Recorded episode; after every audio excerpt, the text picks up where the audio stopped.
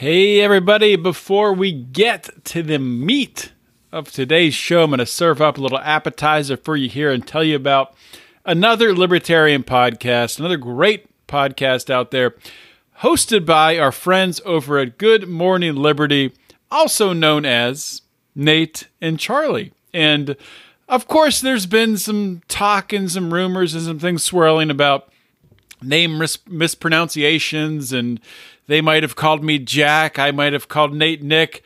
None of that matters. None of that matters at all. What matters is the awesome show they deliver multiple days a week. It's a uh, five day per week podcast. They have an awesome segment coming up at the end of the week called the Dumb Bleep of the Week, and it is hilarious. It, it's a can't miss. It's one of those segments that, you know, even if you're not listening to every episode, you got to tune back in you don't miss the dumb bleep. So check out Good Morning Liberty. Go subscribe to their podcast, Good Morning Liberty. Check it out today with Nate and Charlie. We are born free, and we will die free. The time in between, though, that's complicated. In that time, governments, institutions, and our egos will limit our ability to find true freedom in this life. These are real stories of real people overcoming the odds, persevering in justice, and unlocking their potential. Welcome to Finding Freedom. Here's your host, John Odermatt.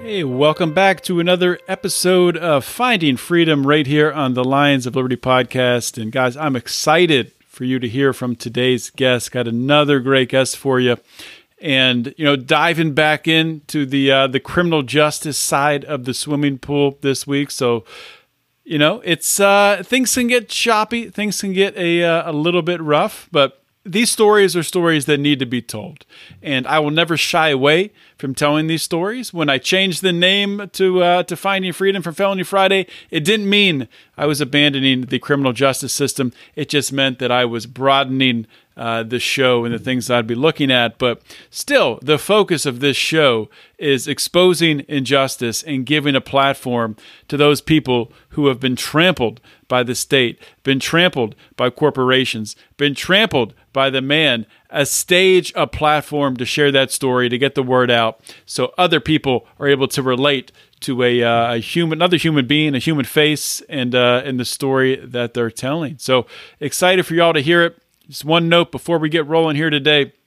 If you guys just stumbled across this show, which would be amazing, you're listening to my voice right now, just in randomness, but if you did, you know, this is what we have here. It's a bit of a variety program. Uh, we have three shows per week. On Monday, we have our program hosted by Marc Clair. It's our longest running uh, show that we have. It's mostly interviews, also some debates, getting into philosophy, entrepreneurship, application, uh, things like that.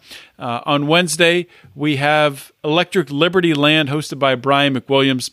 It's more of a current events, current events based show, but I will say that Brian has been doing a fantastic job uh, with interviews uh, lately, and uh, that's been I've been enjoying listening to those.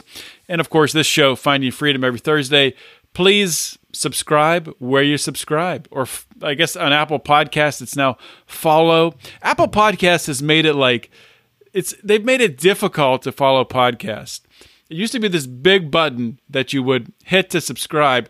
Now, up in the upper right hand corner, it's this little tiny circled plus sign. You got to like put your finger sideways to just barely touch it to follow the podcast so you get it downloaded to your phone. So go ahead. If you're listening on an iPhone or an Apple podcast, go do that. Do the sideways finger thing to get our shows delivered to your phone. We appreciate it. You'll appreciate it everybody wins, guys. It's mutually beneficial for everyone involved. Enjoy today's show. Let's get to it. My guest today on Finding Freedom is filmmaker Jia Wertz. Jia is a graduate of New York Film Academy. She directed a very important documentary called Conviction, which I just watched a couple days ago. And in it, she investigated flaws and inconsistencies in the criminal justice system through the story of Jeffrey Deskovic. Um, we'll talk more about his his case. Very fascinating and, and troubling case in, in, a lot of ways. In addition, Jia is a featured writer uh, for Forbes. She's the co host of the Speaking of Crime podcast, a founder and fashion designer for Studio 15. Jia, welcome to Finding Freedom. Thank you for having me. Well, thank you for coming on the show. And as we were just talking about in the uh, the pre-show chat, I just was saying how much I enjoyed your documentary, and uh, I think it is very important that, that, people watch it. So I'll just give a plug at the top for it and say, you know, people can go to Amazon Prime and uh, and watch that. It's called Conviction. You can search it and find it. And uh, we'll obviously talk more about it. We'll get to that a little later in the show. Before we get to that, though, could you tell my audience a little bit about your background, a little bit about yourself? Yeah, absolutely. I am Canadian and I now live in New York City with my husband and son. I spent 20 years working in the fashion industry and uh, realized 20 years in that I didn't really enjoy doing that anymore. And that's when I switched careers to go into filmmaking. And uh, I'll tell you, I'm sure later on how I ended up in filmmaking, but I was really searching for a way to help this cause, people who've been wrongfully convicted. And I really couldn't figure it out because I didn't want to go to law school. And I thought about doing a podcast about it uh, years ago. And, and when I talked to Jeff actually over coffee one day and asked him, you know, for someone who'd been in your position who'd been wrongfully convicted of a crime what would help the most like what somebody who's you know just an average person what could we do and i asked him if podcasts would help and he said no by the time a podcast helps somebody it's going to be a, a lot of time will have passed and so i was just trying to you know um, figure out what to do and and that led me to filmmaking Let's let's talk about it. a lot of interesting stuff there. I want to go back to what you said. So you left your previous career in fashion and went down this different path. Um, I mean, I'm just asking this selfishly because I'm kind of in a similar position. I do have a day job where, where I where I do some some things in the energy sector, um, and I have other projects and businesses that I work in, and I'm looking to transition myself. So, can you just talk about a little bit about that chapter in your in your life and how that was for you? Yeah, absolutely. I, you know, it happened a little bit organically for me because I had my son. And so I was on, you know, maternity mm-hmm. leave and at home for a while. And so I was already not working at my previous job. And that gave me the time to kind of reassess and think, like, do I want to go back to that? Do I really still like that? Am I still passionate about it? And the answer was no. Mm-hmm. And uh, I, well, back when I was like 19, 20 years old, I had read this book, Rubin Carter's book, The 16th Round. Ah, uh, yes, I've read yeah, it. Have you? It's yeah. such a good book. Oh, that book just stuck with me. It like left a mark. And so that's what first intrigued me into the whole uh, wrongful conviction world. Mm-hmm. And that, you know, I was so young then. I just read it and I, I was kind of shaken. I didn't know that law enforcement could be the bad guys back then. I didn't I didn't know that that was something that occurred.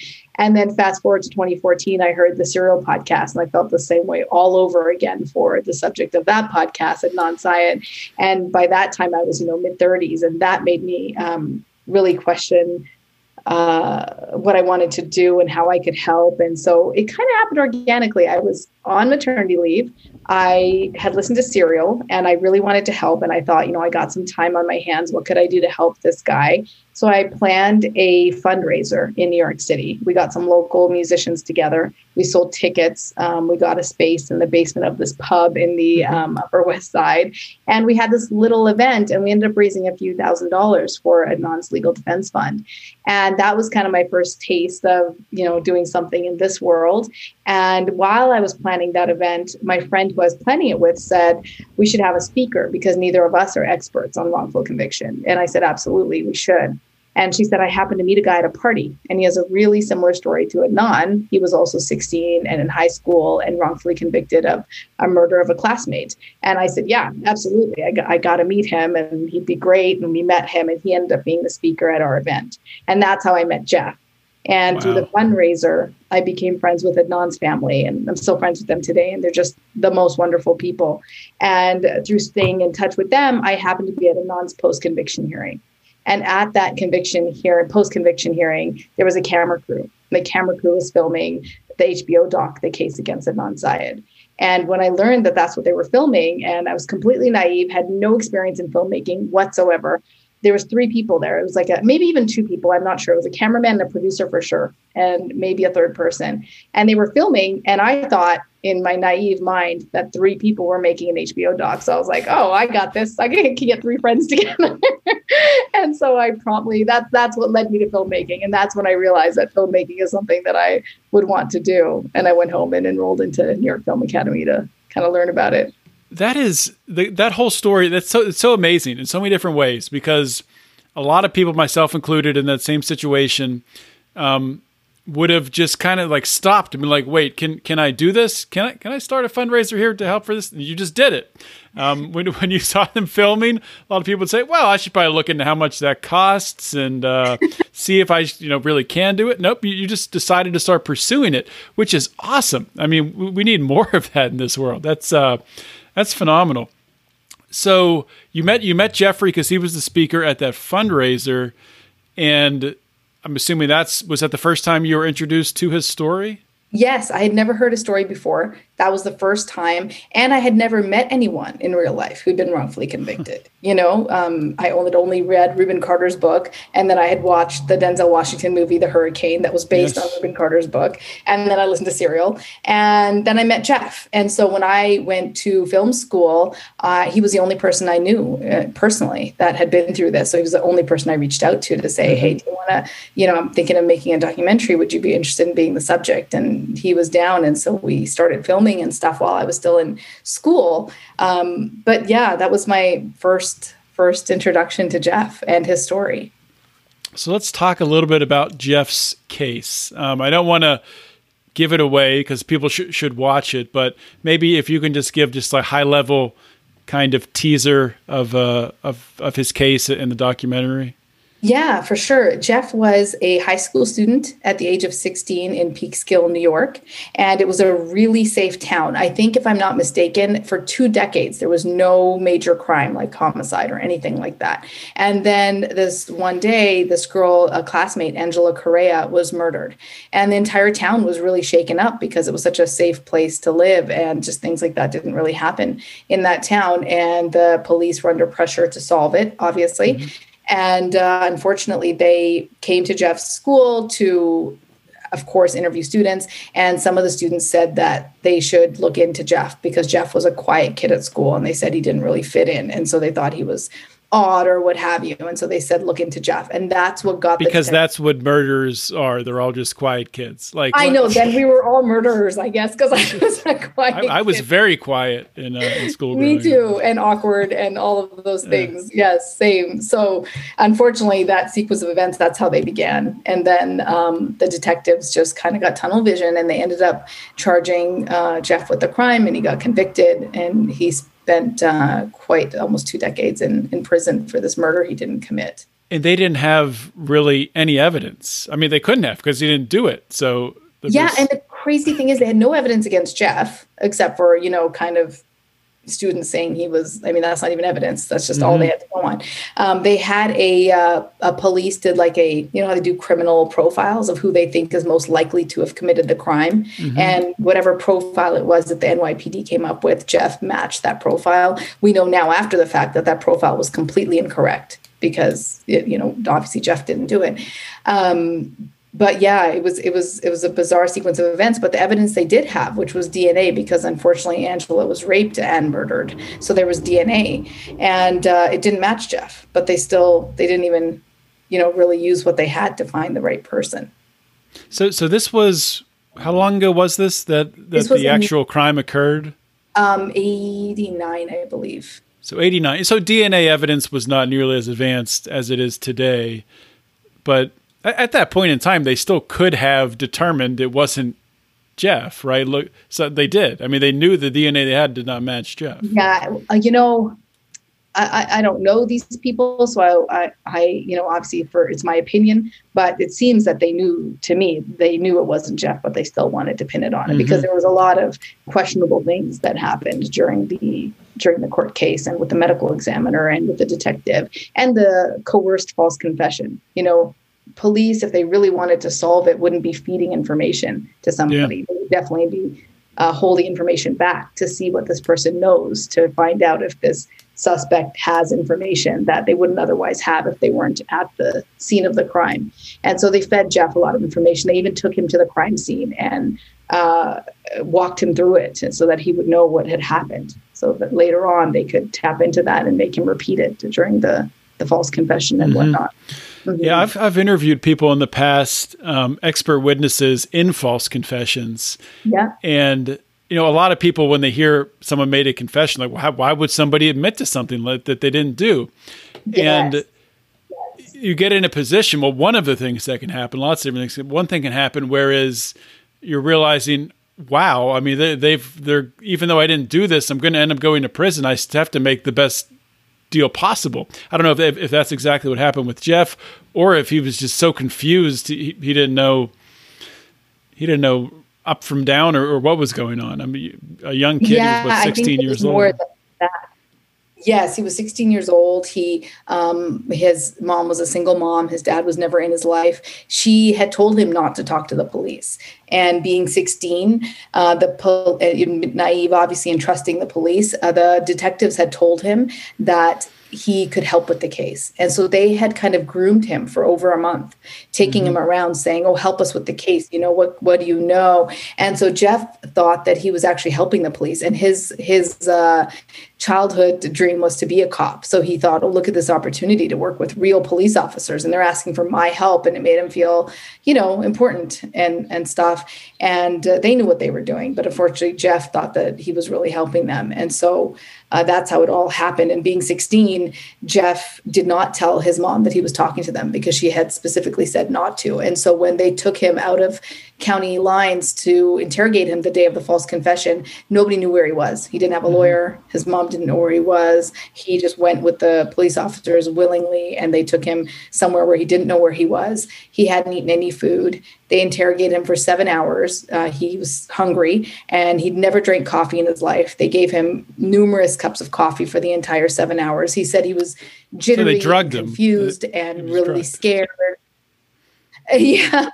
right? Yeah. Mm-hmm. He said he was just, and he said, I asked him this. He said, why did you confess? And he said, I didn't see any way out. He's any other way out. He said, they told me that if I just said I did it, they would take me home. And he's like, after seven hours, he was like, I just want to go home. That's so sad. Yeah. And he, he, he ends it's up so sad spending 16 years in prison, right? And eventually uh, the DNA evidence yeah. leads to um, the, the actual killer um, who in the time that uh, that he was out um, killed another woman. Uh, so at, at least, I mean, I guess one one that's proven, maybe more. Who, who knows? So I mean, it's it's just so. Yeah. Our criminal justice system is so broken, and it's not it's not broken just to the point where you know, it's causing obviously the people who are in prison for wrong convictions or for these, you know, stupid, you know, nonviolent drug crimes, people getting locked away for decades for stuff like that. But it's it's the collateral damage of it all. It's affecting in so many different directions. Innocent bystanders are, are getting are, are, getting caught up in the blowback from it. So when you when you think of, of false um, or not, I'm getting false uh, false confessions and uh, I do that. Too. Wrongful convictions uh, mixed up. But so this this case with, with, Jeff was the first one you looked into, and you created this documentary.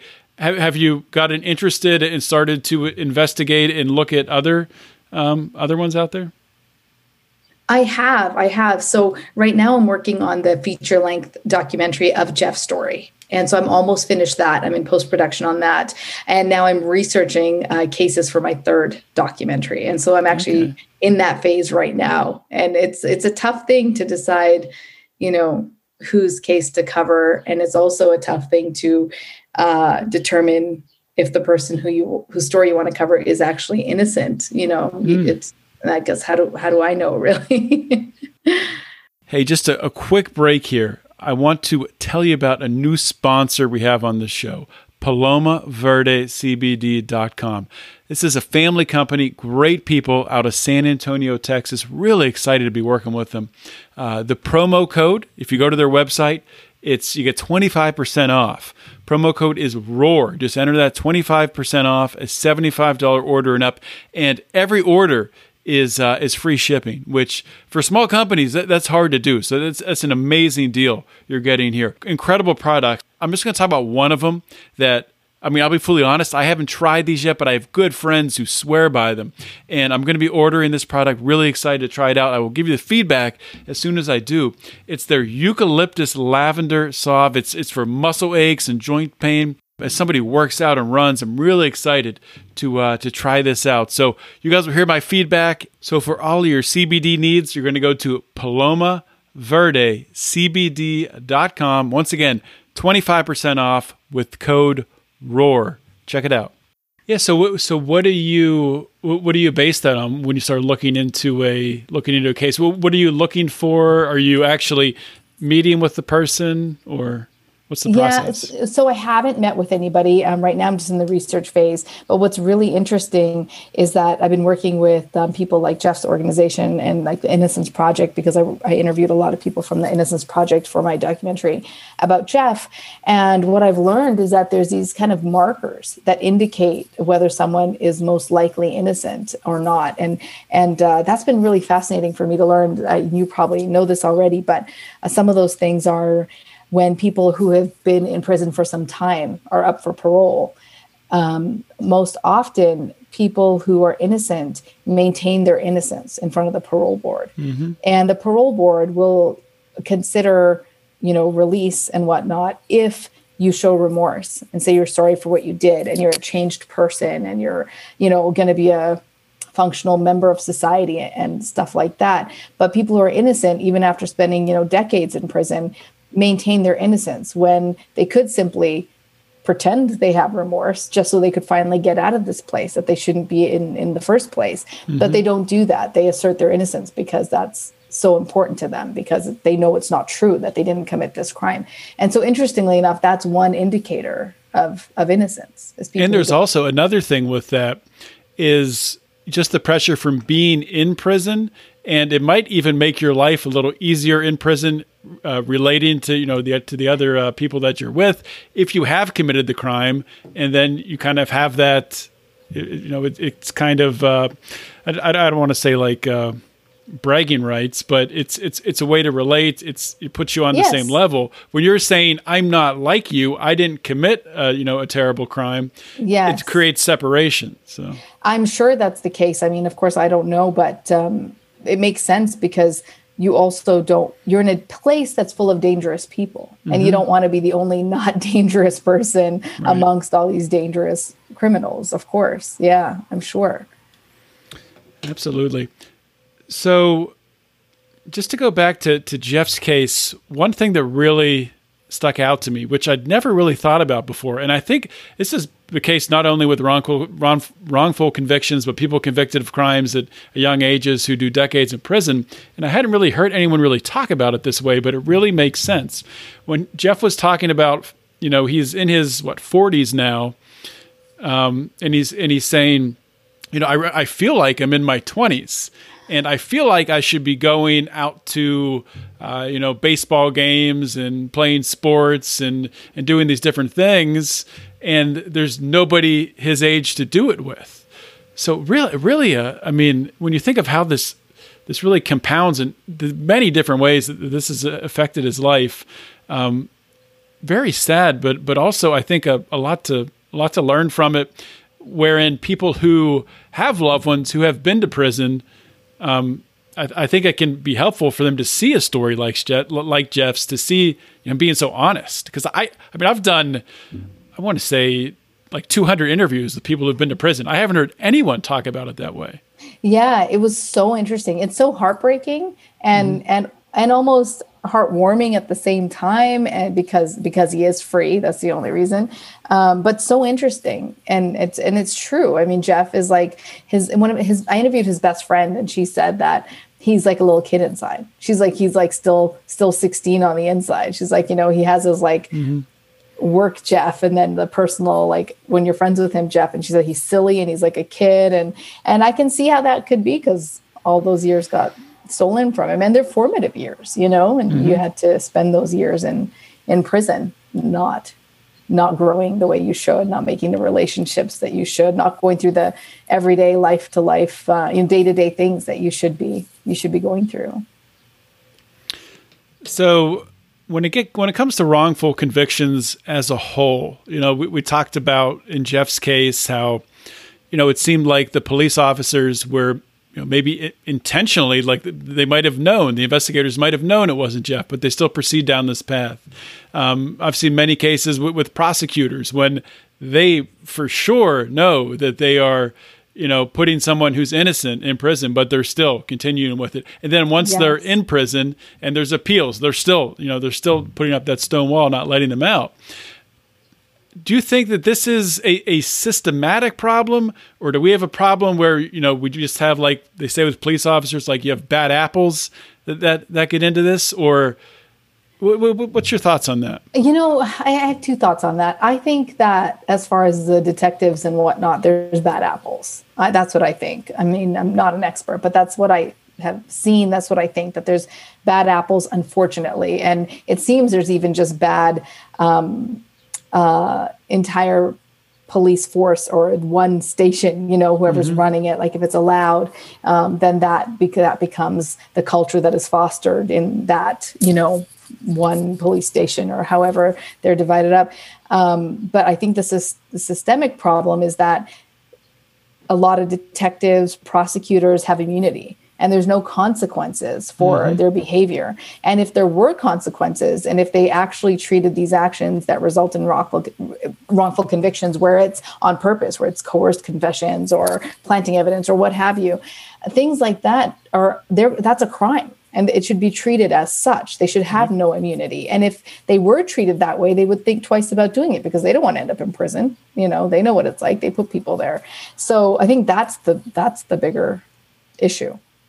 I'm really glad you brought that up. And last summer, when there was when there were the uh, BLM uh, protests, and there was really a push for, uh, you know, taking away the qualified immunity that law enforcement has, and you know, e- even looking at um, if there is a wrongful, wrong, wrongful conviction, or if they are, you know, uh, either lying or fabricating evidence in order to uh, to lock someone up, that there should be ramifications. It shouldn't just be oh you get some paid leave, um, or or even or even they get discharged from the force, but they're not getting uh, criminal charges against right. them in any way, and they have their their you know their their union uh, pension to uh, to fall back on.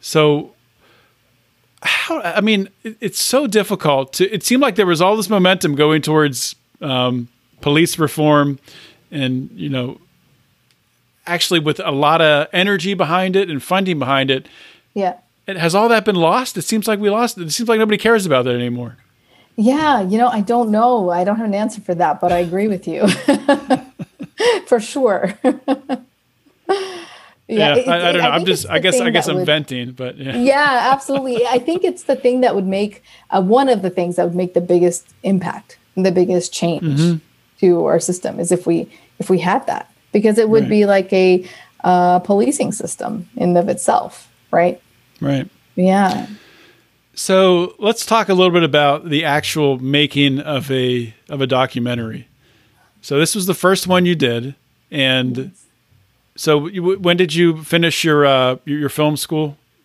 um, so I just took a workshop program. So okay. I finished in oh god time is so weird right now because of covid i don't even know what year um it was i guess it was almost two years ago now okay. that i finished yep and then how long did it take you so, so you mentioned earlier that there's, there's the documentary that's out now on amazon prime that's going to be made into what you're working on now into a feature. Is it is that correct? Yes, that's correct. So the one the documentary short that's on Amazon Prime is just 21 minutes long mm-hmm. and it really focuses on what it was like for Jeff to reintegrate into society and what it's like for an innocent person to come back into the world and regular world and how they cope and what their life is mm-hmm. like. The feature length documentary is Jeff's story, but an hour and a half long film. And it goes much more in depth. It covers everything the short covers, but it goes much more in depth into false confessions and why innocent people confess to things they didn't do. And um, why was the dna not allowed to be tested at the time in westchester county? Uh, jeanine pirro was the da and she denied the testing of that. Jeff had been requesting that dna to be tested multiple times over years and it, she's always denied the testing of that dna mm. and you know why did that happen? Why was that even allowed to happen in our justice system? And you know if they had tested that uh, DNA, Jeff could have saved, I think, almost eight or 10 years off of his sentence. I mean, he could have really had a big chunk of his life back. And so it just goes more into depth into all of those things. I talked to his mom and family members and friends uh, to see what it was like you know the first day he got out and everything he's done since and even some of the stuff he's working on today uh, which is really really interesting and did did his mom and family members support him? Did they believe that he was innocent? Yes, they did. Yeah. They believed he was innocent the entire time. Mm-hmm. Mm-hmm. When I talked to his mom, when I interviewed her for the feature length film, she was, you know, she was like, I told him not to talk to the police. Like I knew he didn't do it, and I told him to stay away from them, mm-hmm. you know. And she was, of course, a little frustrated because it really she she was a single mom. She couldn't afford yeah. a lawyer so they had to get a court appointed lawyer who wasn't very good i guess. And uh, she had a younger son so she had another son. So she had to take care of her son meanwhile trying to navigate you know the whole situation with jeff and the legal system and uh, money and all of that. So you know it was really really hard on her. Yeah, well, that's another problem with, with the legal system is the people who don't have money to defend themselves really can't defend themselves because yes. they're getting nothing against public defenders. I mean, a lot of them are you know trying their hardest, doing the best they can, but you, they get overwhelmed with caseloads and they just don't have the time yep. to put into it. So that's really one of the bigger inequalities there is just in the defense you can put up and you're going against a prosecutor who has all the resources in the world that they could ever dream of to to to put uh, to put up their case so that's a huge problem yes so when does the feature come out? Do, do you know that, or is there a release date planned? So the release was planned for this year, but COVID really put a wrench in all of that. Mm-hmm. um, we have two shoots left to do. The film is in post production. We're almost finished, but we were supposed to shoot inside the prisons, and as you probably know, all the prisons got shut down for mm-hmm. all visitors because of the because of the pandemic. And so we haven't had a chance to do that shoot yet still. And then one more where I need to travel to Colorado. And of course, with, you know, not really flying and all of that, I haven't done that yet either. So as soon as we can get those two, I'm hoping now that it would be beginning of next year for okay. release, but maybe end of this year if, if we can, if things open up and we can just knock out these shoots, then maybe even the end of this year. All right, one more question, and it's a, not a trick question, but it's something I've been asking recently. I've been getting good responses to it. So I'll ask people who've written books or, or created, you know, films like yourself. Um, is there anything that I haven't asked you about that you really wanted to talk about that's really important um, to the film or, or about yourself? Oh, that's a good question. That is a good question, but I'd have to put some thought into that. I don't think so, though. Not off the top of my head, okay. no. and uh, can you just plug plug the documentary, the, the short again, and talk about um, where people can find out more about you, either your social media, websites, all that good stuff? Yeah, absolutely. Um, Conviction is on Amazon Prime. Um, you can search the word conviction or Jeffrey Deskovic or Wertz, and you should uh, see it there. And as far as uh, myself, you can find me on my website. It's just my full name, jiawertz.com. And uh, the great thing is actually. And that's um, Jia, Jia with a J. Yes, so, Jia yeah. with a J. It's J I A W E R T Z dot com. Um, I was going to tell you, yes. So, one interesting thing I will share is that, you know, right after I finished at New York Film Academy, we got into a few film festivals, and it was I was so excited because it was my first film. Uh, nor did I think that was going to happen, or it was even a possibility. And then you know we got into over ten festivals, and I was very excited because our theatrical premiere was going to be in New York City at the uh, Anthology Film Archives Theater, which to me was like just iconic. And I mm-hmm. was over the moon. And that's when the pandemic hit. And two weeks before the release, all of the theaters shut down. And so we never got to have a theatrical release. Uh, we went straight to um, Amazon Prime eventually.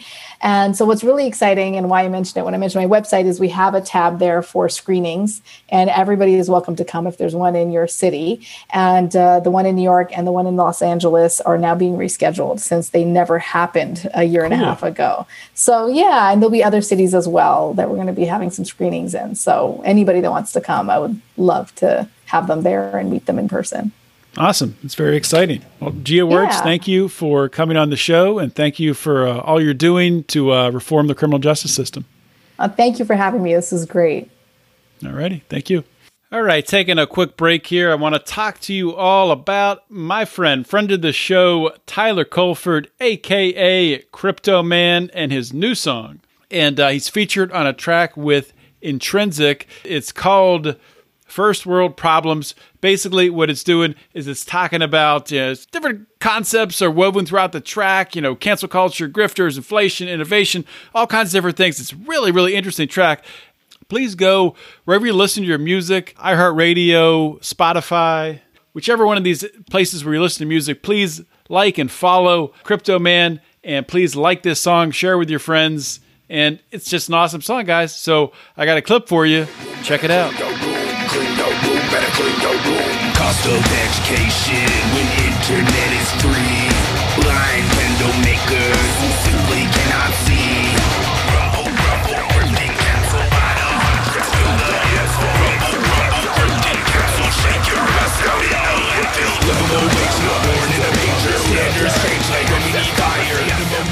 Hope you all enjoyed that interview on Finding Freedom. Another awesome guest.